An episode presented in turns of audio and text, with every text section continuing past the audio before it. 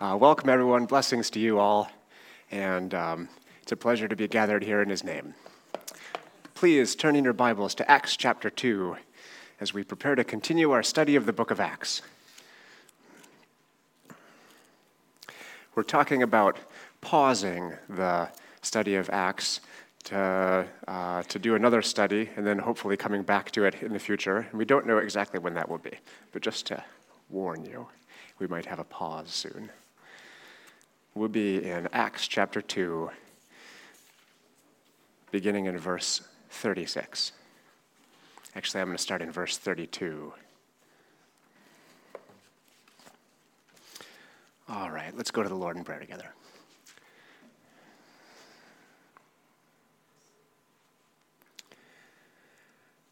Father, we want to know you, enjoy you, and see you glorified. Please pour out your Spirit on your church for repentance and newness of life. Make us willing servants and break us, mold us, fill us, and use us for your good pleasure. We trust you and welcome you into this place that you have prepared as a sanctuary for your name and your spirit and your glory. Unite us, we pray. Unite us in these things.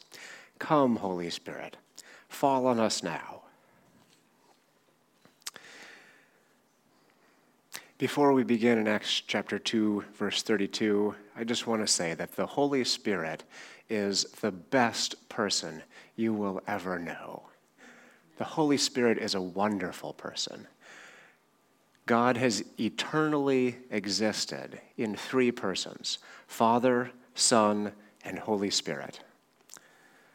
The Holy Spirit, proceeding from the Father and the Son, is of one substance, majesty, and glory with the Father and the Son. Very and eternal God, or in essence, eternal God. The Holy Spirit is the Lord, the giver of life, who proceeds from the Father and the Son, who with the Father and the Son together is worshiped and glorified, who spoke by the prophets. Today, as we begin, I want to look at the person and the work of the Holy Spirit in this section of Acts chapter 2, beginning in, we'll start in verse 32. Peter is preaching. He's preaching to the crowd of assembled uh, uh, people who heard them speaking in tongues, and some said, Ah, y'all are drunk, and some wondered and marveled. And Peter explained, This is the prophetic word of the pro- given to the prophet Joel, now fulfilled in this generation. And he's about to say, and it's for all, this whole generation, and the next generation, and all the generations to come. This is the wonderful revelation of the the kind and generous will of God. We're going to look at the disciples and their glad and generous hearts. But that is the fruit of the Holy Spirit, whose joy and out of who out of the overflow of his joy and his generosity is poured out upon the people gathered together, even us in this generation. Verse 32. Peter is preaching. He says, this Jesus God raised up, and of that we are all witnesses. Being therefore exalted at the right hand of God, and having received from the Father the promise of the Holy Spirit, he has poured out this that you yourselves are seeing and hearing. He just finished quoting Joel chapter 2. For David did not ascend into the heavens, but he himself says, oh, and he also finished quoting uh, Psalm 16. Now he quotes Psalm 110. For David did not ascend into the heavens, but he himself says, prophetically, by the Holy Spirit, a thousand years before, the Lord, that's Yahweh, said to my Lord, that's the Messiah, sit at my right hand. That means ascend into heaven until I make your enemies your footstool. Let all the house of Israel therefore know for certain that God has made him both Lord and Christ, this Jesus whom you crucified. Now, when they heard this, they were cut to the heart. Now, I just want to pause there a second. just not many verses back, people were mocking and saying, You guys have had too much to drink. And Peter begins the first sermon uh, after uh, you know, the outpouring of the Holy Spirit. It's the, the first big sermon in the New Testament after the ascension. He begins it with, No, no, no, we're not drunk. It's too early to be drunk. Like, you know, people don't start drinking until later. There's celebration and feasting here for, the hol- for this holiday, but that doesn't start until later in the day. And it's only nine in the morning. You know, that's a good opening opener to the sermon. So people are mocking him, mocking them at first, saying, You guys have had too much to drink. What's the difference? What just happened here? Why all of a sudden are they not, are they rethinking their lives and cut to the heart? What's the difference? It's the Holy Spirit that makes all the difference. The Holy Spirit has already begun to be out to, to, to touch their lives after being poured out on the apostles. This whole crowd, some of whom had cried out days before, weeks before, Crucify him, crucify him. And it is to these that God has ordained to give the greatest blessing of history, the outpouring of the Holy Spirit. What a wonderful, wonderful person. Who would do that? Who would do that to his enemies, to gather them, to be identified with him, sanctified by him, and raised up from lowliness to positions of authority in the kingdom, having authority over sin and sickness and the devil, and join in the work of the apostles and spreading the gospel to the next generation? This is who the Holy Spirit is, and he is here now. When they had heard that, when they heard this, they were cut to the heart, and said to Peter and the rest of the apostles, Brothers, what shall we do? Peter was later to write in 1 Peter 1, verses 15 and 16 As he who called you is holy, you also be holy in all your conduct, since it is written, You shall be holy, for I am holy. You see, upon encountering the Holy Spirit, upon encountering invisible, the invisible Spirit of God, uh, right, right there in the room, so to speak, they were probably outdoors. Upon encountering God, the first thing God ministered to them through his preacher wasn't the love of God, it was, You crucified my son. You crucified the Son of God. And the uncomfortable thing about following Christ is that we find ourselves getting settled into I'm doing okay, things are going well, I've made the necessary changes and nothing more. And now I'm now I'm in the kingdom of God. And then the Holy Spirit falls on us again as Christians. These are non believers or pre believers, but the Holy Spirit is always doing the same kind of work. He's always meeting us and convicting us of our sins. When we follow Christ, we have to, be, we have to renew our daily decision to be yielded to the Lord heart, soul, mind, strength, body, money, dreams, goals hobbies, every single relationships, uh, how we treat everybody, we have to be renewed in a daily presenting ourselves before the Lord, acknowledging Him in all our ways, and being ready to hear Him speak to us. Because as wonderful as the Holy Spirit is, He is daily calling us to renewed repentance. That is the difficult thing. When they heard this, they were cut to the heart, saying, Brothers, what shall we do to be set? What shall we do? And Peter said, Repent and be baptized, every one of you, in the name of Jesus Christ for the forgiveness of your sins, and you will receive the gift of the Holy Spirit.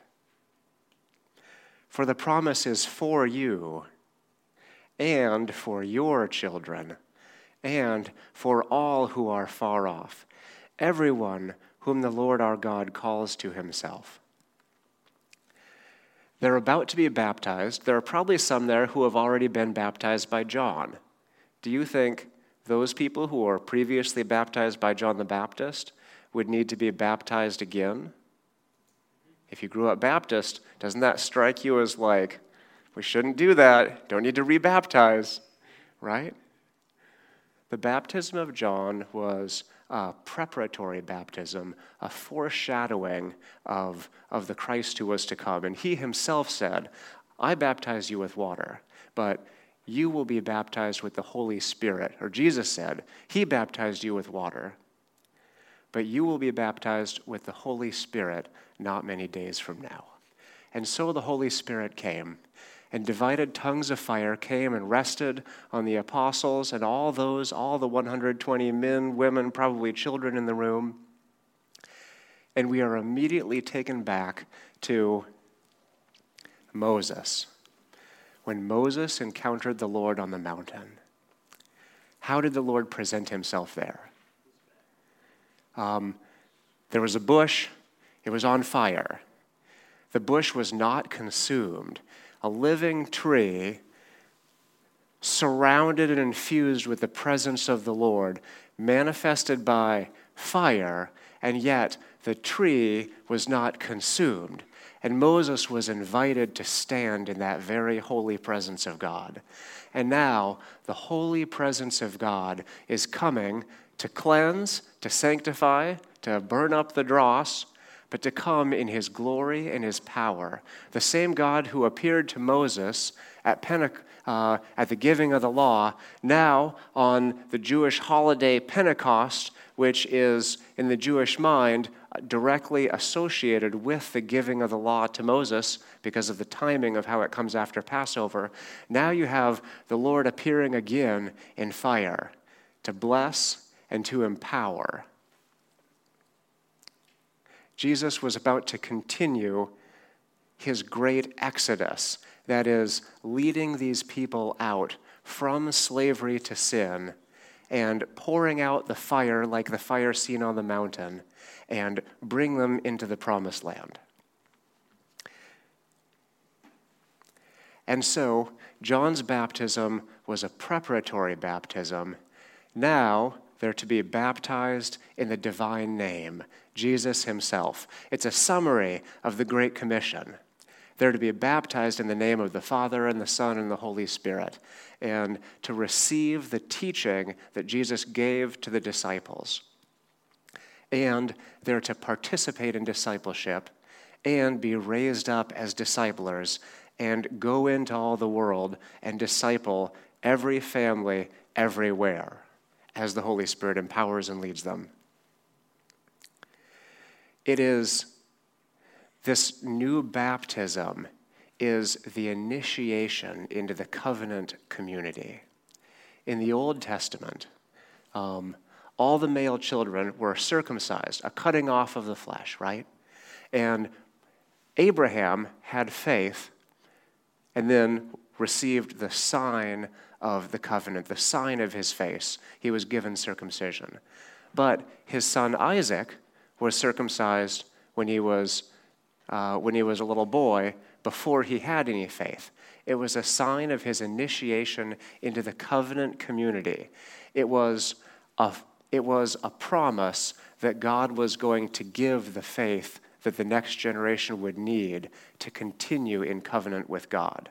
Circumcision, as Paul so uh, effectively argues in the New Testament, does not guarantee that those children will have faith. Baptism is like that.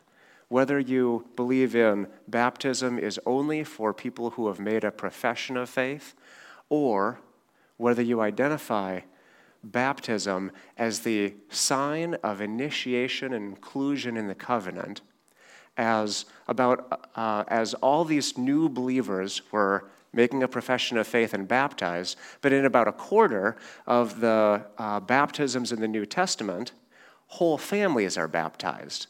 That doesn't explicitly say that the, that the babies were baptized, but it doesn't just open the door to the possibility, it's highly probable that those who are yet too young to have faith were included in this covenant as, uh, and received the sign of baptism, right?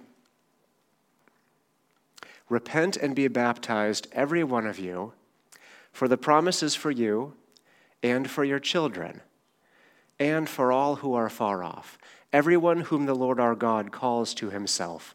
So, this baptism is given as a sign of membership in the covenant community, and the whole family is included.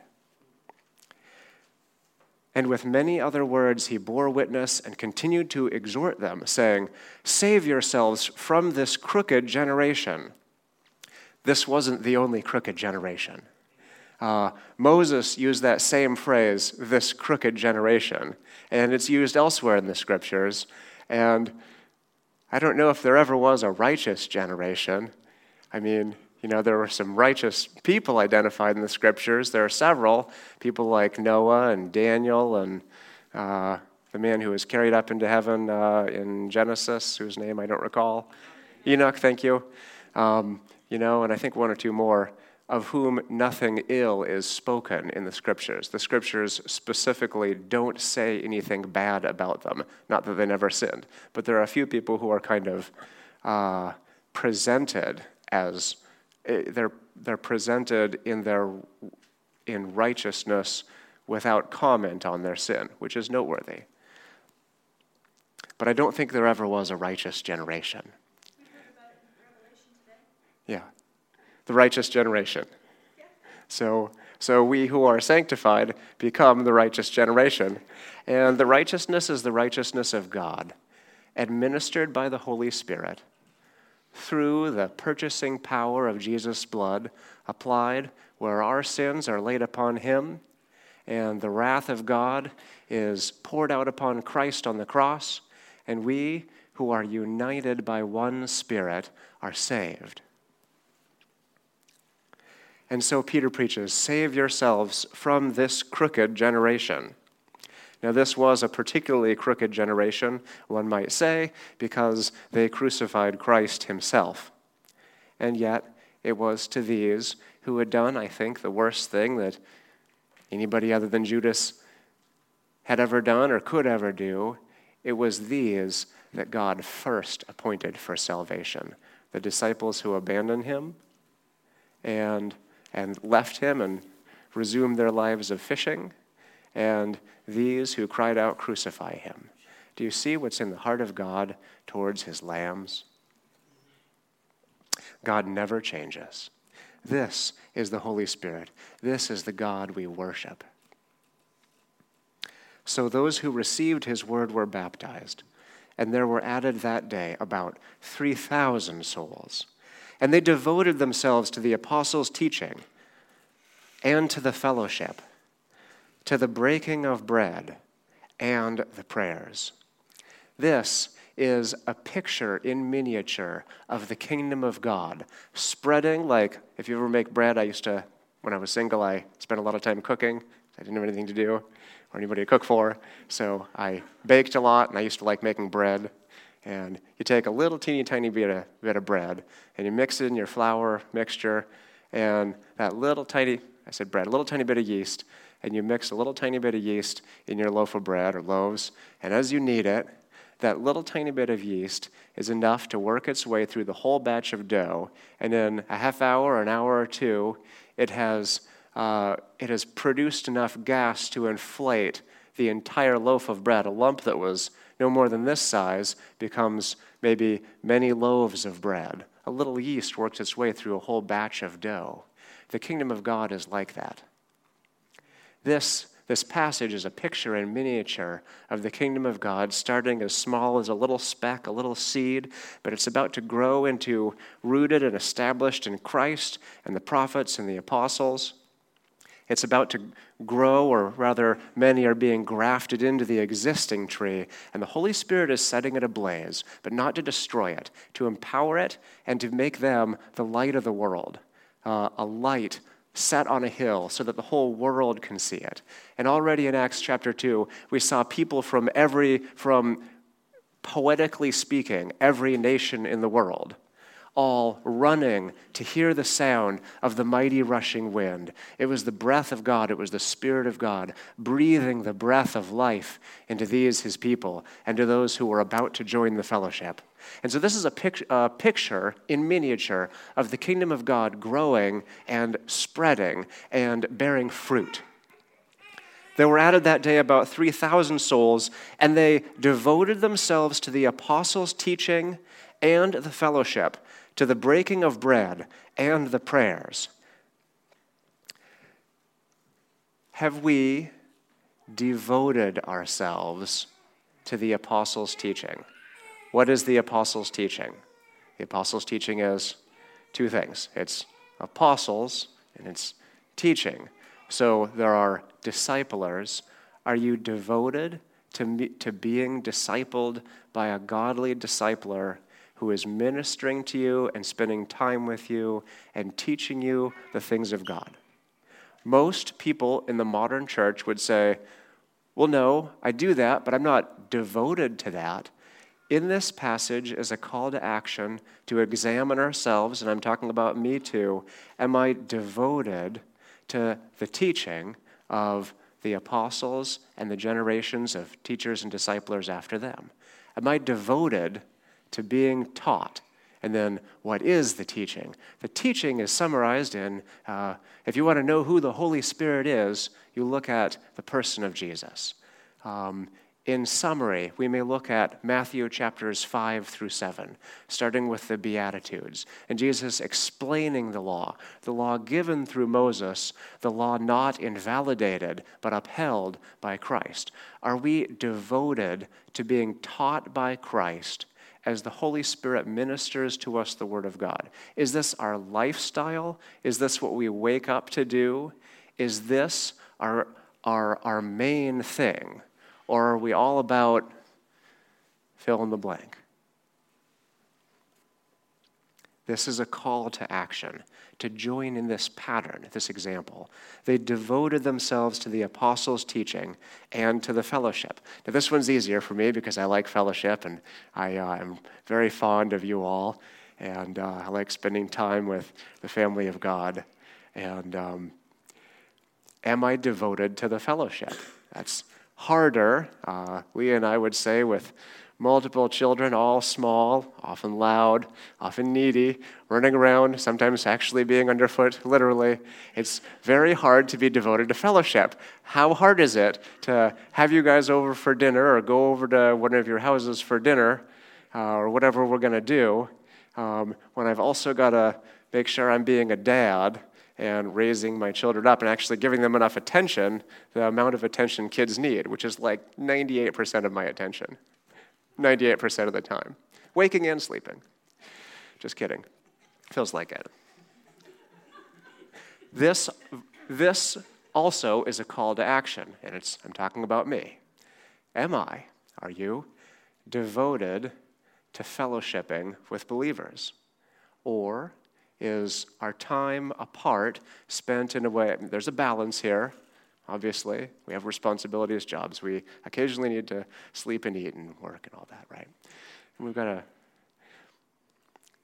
But if this is balance, and by balance, I mean the example here, and as close to it as we can get, right? I don't think these people all quit their jobs I don't think these people all did, took this to a crazy or unreasonable extreme. I don't think they were idle, right? This isn't a call to be idle so that I can watch movies together. There's a, there's a quality of the fellowship, and it would, of course, include some recreation. But are we, as a congregation, are we devoted to fellowshipping with one another or do we kind of do our own thing and meet together once a week? It's a call to action. They devoted themselves to the breaking of bread. The breaking of bread, that phrase is about to be repeated a few verses down. Here it's referring to the Lord's Supper, communion. You might call it Eucharist, the Eucharist, right? They, they didn't miss the Lord's Supper. They regularly celebrated it as, as uh, uh, ceremony of reenactment of the covenant, right? Remembering the Lord's death until his return. They took the Lord's day seriously. That's how I read this. That's, that's a call for every one of us. They devoted themselves to the prayers. In Jewish culture at this time, there were regular times of prayer. And here during the, during the feast days, because they're celebrating Pentecost, you know, all week long, there are like regular times of prayer. But there were always regular times of prayer. This is a holy call from the Holy Spirit to you now.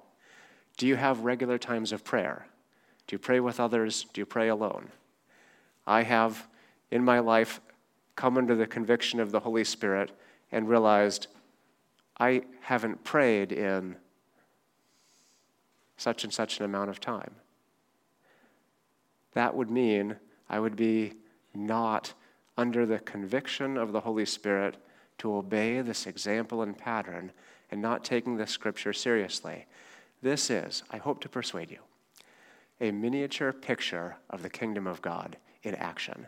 And our lives must conform to it. They must. They must. This is what Christianity has to look like. Not in an extreme, with balance and health and within reason, but we've got to be all in, or how can you be all in following Jesus if, uh, how can you, we, we've just got to be fully committed, resolved to obey Him in every area, no matter the cost. And we need to be renewed in that every day. I'm talking about me. This is a miniature picture of the kingdom of God, but it is an incomplete picture. In the coming chapters, beginning in chapter 4 and beyond, uh, it will worsen. Uh, there will be persecution and suffering. And when we transition from kind of the first section of Acts, which mostly follows Peter and the disciples with him, to Paul and the disciples with him and the churches they plant, um, we're going to see especially an example of one who suffered many things for his name. It's normal Christianity. These people who are running together to hear the word of God, those who receive it, they're going to be they're going to be baptized with fire, right? The dross will be burned away and consumed. All of the all of the half-hearted living, all of the low expectations of who this Holy Spirit is and what He is doing are going to be burned away, and what will remain will be fear of God and brotherly love and glad and generous hearts, devotion, devotion to these things, to the apostles' teaching, to the fellowship, to the breaking of bread, to sharing in communion, and to the prayers.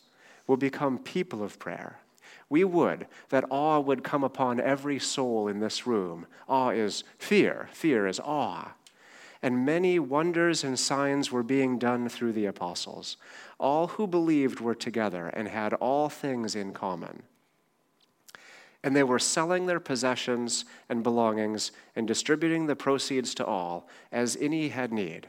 And day by day, attending the temple together and breaking bread in their homes. Here's breaking bread again but notice that it says their homes. Did they get rid of personal property? No, they still had homes, right? So they're not practicing a form of communalism where, where they renounce possession of property or renounce the idea of private property. They're simply sharing. They're sharing according to anyone, whatever they have need and day by day attending the temple together and breaking bread in their homes. Here, breaking bread is referring to eating together. So I don't know, there are probably a couple people here who haven't been over to our house for dinner yet, but your time is coming soon. Um, this is a call to us to be devoted to inviting each other over, to going out together, to share food in our homes, this is the Christian way. And that's really hard if you're a private person, and some people are a little bit more outgoing, and some people are a little bit more private. But two things. When we meet the Holy Spirit, and when we give ourselves wholly to Him, when we give Him total control of our lives, we lose something of our dignity. We said the first thing the Holy Spirit ministers, ministers to us when we meet Him isn't necessarily a, a hug, at least not in this passage. It's, it's reveal, a revelation of his holiness and the subsequent conviction of sin. And we cry out, What do you want me to do? And then he already has the answer ready. He already has himself, and he gives us more of himself, and we enjoy his presence. And then we've lost something of our dignity, something of our privacy, but I'm not talking about something inappropriate or out of balance, but we've lost something there. There's a price to pay for Christian community. Leah and I can attest to that. There's a price to pay um, to, to, to meet Him in repentance because we lose something of our dignity and then we lose something of our right to, to keep our homes back for our use only. Our homes must open in a way where sharing is made possible and made normal. And that is hard to do. That is hard to do. But it is a delight. I love to share meals with you guys. Can't believe I'm not 100 pounds heavier yet. Breaking bread in their homes. I love bread. They received their food with glad and generous hearts. Okay, so these are the people, some of whom had cried out, Crucify him, crucify him. These are the people, some of whom had mocked and said, You guys are drunks, right?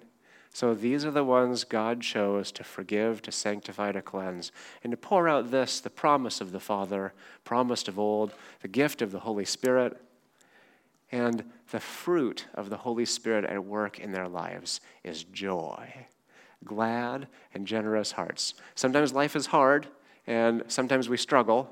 There's not a constant being filled with joy, but there will be a repeated filling with joy as there are repeated fillings with the Holy Spirit. The fruit of the Holy Spirit is joy and love, generosity, generous hearts. The fruit of the Holy Spirit, the evidence of the Holy Spirit, is praise. The more filled with the Spirit we are, no matter how hard that season of life may be, there will be yet joy when we're fellowshipping with His Spirit. So cry out to God in, I think, Psalm 62. Um, David cries out, let me just turn there.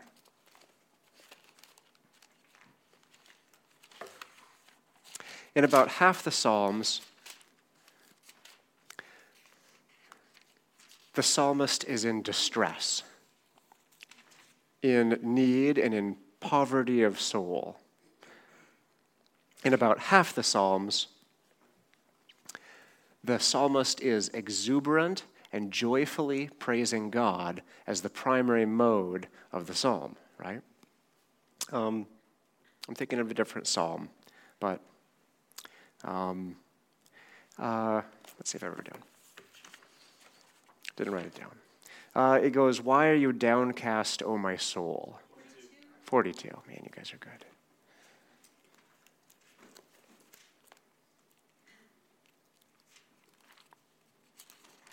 When I find that my heart is not glad, filled with the joy of the Lord, I pray. I devote myself not to comforting myself most of the time and, you know, taking it easy, taking a break. I, we, this is a call to devote ourselves to seek the Lord in prayer, as David did in Psalm 42. Um, verse uh, halfway through uh, verse 6 my soul is cast down within me. Therefore, I remember you. Verse 5 Why are you cast down, O my soul? And why are you in turmoil within me? Hope in God, for I shall again praise him, my salvation and my God. Going back to Acts 2. This passage is a picture in miniature of the kingdom of God at work, but it's not a complete picture because sufferings and persecutions must come. Why has God abandoned us? Sometimes we feel that way, and God forbid we think that. He has not. Sufferings must come that we may be tested in our faith and sanctified, that what is dross, what is like wood and hay and stubble, may be burned up within us. And it is the preordained and holy, loving work of the Holy Spirit, and it hurts because we're having to give up a part of ourselves. You see, the Holy Spirit would shape and mold us. He would burn up the wood, hay, and the stubble and leave that which the Holy Spirit has deposited us in us through the Word of God, through the church, and the Spirit Himself testifying to our spirit. Things like gold and silver and precious stones. This is what it's like. The, our Father sent the Spirit of Jesus, the Holy Spirit, to take us. If you can imagine, let's say you're a sculptor, and you order a giant block of soft clay, right? You're going to use different tools. While it's still soft, you're going to cut away. That hurts. The, the cutting away of that which is dross and sin. The Holy Spirit would sanctify me, would sanctify you every day and to, to shape what remains with his hands, with his invisible and powerful and loving hands, to shape you into the image of Christ. Or think of it another way. Think of you're a sculptor, you order a giant block of marble, maybe a fine block of white Italian marble, right? And it comes in a big rectangle. The Holy Spirit has, um, has already been put inside you, but you need to be, uh, you need to be, we said, with a soft block of clay, shaped into the image of Christ. Or with the marble analogy, he cuts away everything that is not of Christ to reveal he who is already inside of you. Not to bring out the best in you, but to bring out Christ in you. Not to, not to bring out the good or that which is divine in you, the, the spark of the divine, right? Not that, but you were made in the image of God, right? But to shape you into someone else's image, into his image. That's the biblical idea of identity. And that's what the Holy Spirit is doing here. I was going to tell a joke I was going to say I forgot my watch.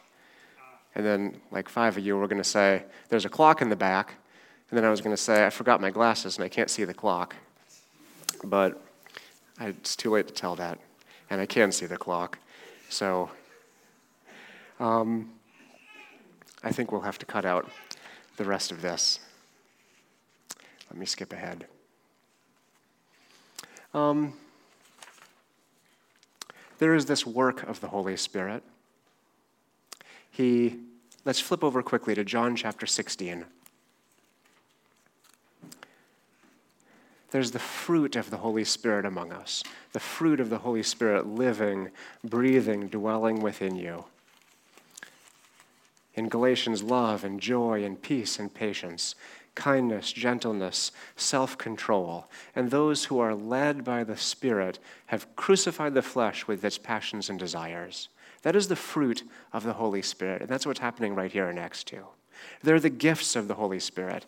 In uh, Acts 2:43 it says, "Awe came upon every soul; many wonders and signs were being done through the apostles." The apostles are one of the gifts of the Spirit. He, the evangelists and teachers, right? They're gifts of miracles and healing, of, of wisdom, words of knowledge. The Holy Spirit gives power to drive out demons, to cast out devils by the finger of God, right?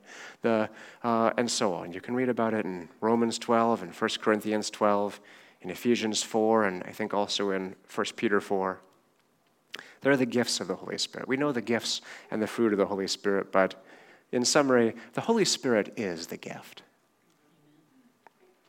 The Holy Spirit gives wisdom and empowerment to fulfill the Great Commission, but He Himself is presence of God, personal presence, God with us. The work of the Holy Spirit Genesis 1 2, the Spirit of God was hovering over the waters. That's the first Holy Spirit sighting in the scriptures. He's always been here, doing this creative work, breathing the breath of life into Adam. John chapter 16, verses 7 through 15. Jesus says, I tell you the truth, it is to your advantage that I go away? I bet they're all thinking, like, no, it's not. For if I do not go away, the Helper will not come to you. But if I go, I will send him to you. And when he comes, he will. This is the work of the Holy Spirit. This is where it gets a little uncomfortable to be a Christian. He will, what's the first thing? Convict concerning sin. And that's part of the cost of following Christ. You have to be willing to let Him point out with you, point out in you anything that offends Him, like the psalmist prayed. Uh, Josiah, thank you for your message on we need to desire accountability this morning. That was very helpful for me. He will convict concerning sin, convict concerning righteousness, because we can't see Jesus anymore, but we can see the work of the Holy Spirit. We can't see him, he's as invisible as wind is, but we can, we can see the breath of the Holy Spirit giving new life, and we can see his work. Therefore, we can see the righteousness of God in one another. We can see the righteousness of God in the corporation or the body of Christ. And the Holy Spirit gives uh, conviction of judgment. Why? Because Satan is judged. So I don't want to be with Satan. I don't want to be with, I want to be with God. That's, that's what this is saying. It's not saying there's condemnation for Christians. It's saying, yeah, you need to repent and not be part of the kingdom of Satan because you can only be part of the kingdom of Satan or part of the kingdom of God. You can't be part of any other kingdom, and you can't be part of both. I still have many things to say to you, Jesus said, but you cannot bear them now. When the Spirit of truth comes, so he is, he is the Spirit of truth. He will guide you into all the truth. That doesn't primarily mean that just by thinking and having a lot of time in private meditation where I just close my eyes and think, I'm going to be guided by the Holy Spirit into truth. It actually doesn't mean that. It, Jesus said a few chap- one chapter later in chapter 17, he said, Sanctify us by the truth, in the truth. Your word is truth. Prayer and meditation begins with the scripture. It begins with the Word of God. We meditate on the Scripture, and the Spirit applies the Holy Scripture to our hearts. So when I want to have a quiet time, where do I go? Do I close my eyes and just get real still and just kind of subjectively say, I welcome you, Holy Spirit? Should that be my normal devotion time? Biblically, no, that should not be your normal devotion time. Biblically, my normal devotion time should be opening this, meditating on this, and asking the Holy Spirit to open my mind to understand this and to convict me of sin, not to make me feel guilty or overwhelmed with the pressure of things I did or didn't do. That's not the work of the Holy Spirit. The work of the Holy Spirit convicts us of sin. And sin is ignoring God in the world that He created. It's failing uh, it's, I don't even like the word failure. I'm going to use a friendlier word. It's not um, obeying uh, the commands of God as revealed in the scriptures, right?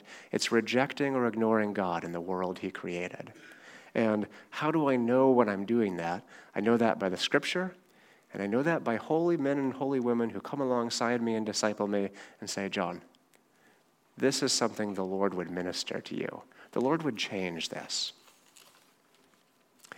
The Holy Spirit guides us into all truth. That's how He does it. Verse 14 He will glorify me. The Holy Spirit glorifies Jesus. Jesus glorifies the Father. One God in three persons, Father and Son and Holy Spirit. Always in perfect harmony, bringing, uh, bringing us and lifting our gaze to glorify God. That is the work of the Holy Spirit. And in this passage in Acts 2, we see something of the community and the culture created by the Holy Spirit. And we see the unity and closeness created by the Holy Spirit. And all this just points us to who He is in all His wonder, love, glory, and majesty. He gives himself to the people he created so that we might know him, become like him, and enjoy him forever. But we have to welcome the Holy Spirit and let him mold us, cut away at us, chisel away at us day by day to reveal the image of Christ until Christ is fully formed in us. We're going to close in prayer at this time. If the servers for communion could come forward, please join with me in prayer. O Lord, make us to be your willing servants and break us, shape us, fill us, and use us for your predetermined, good, and holy purposes.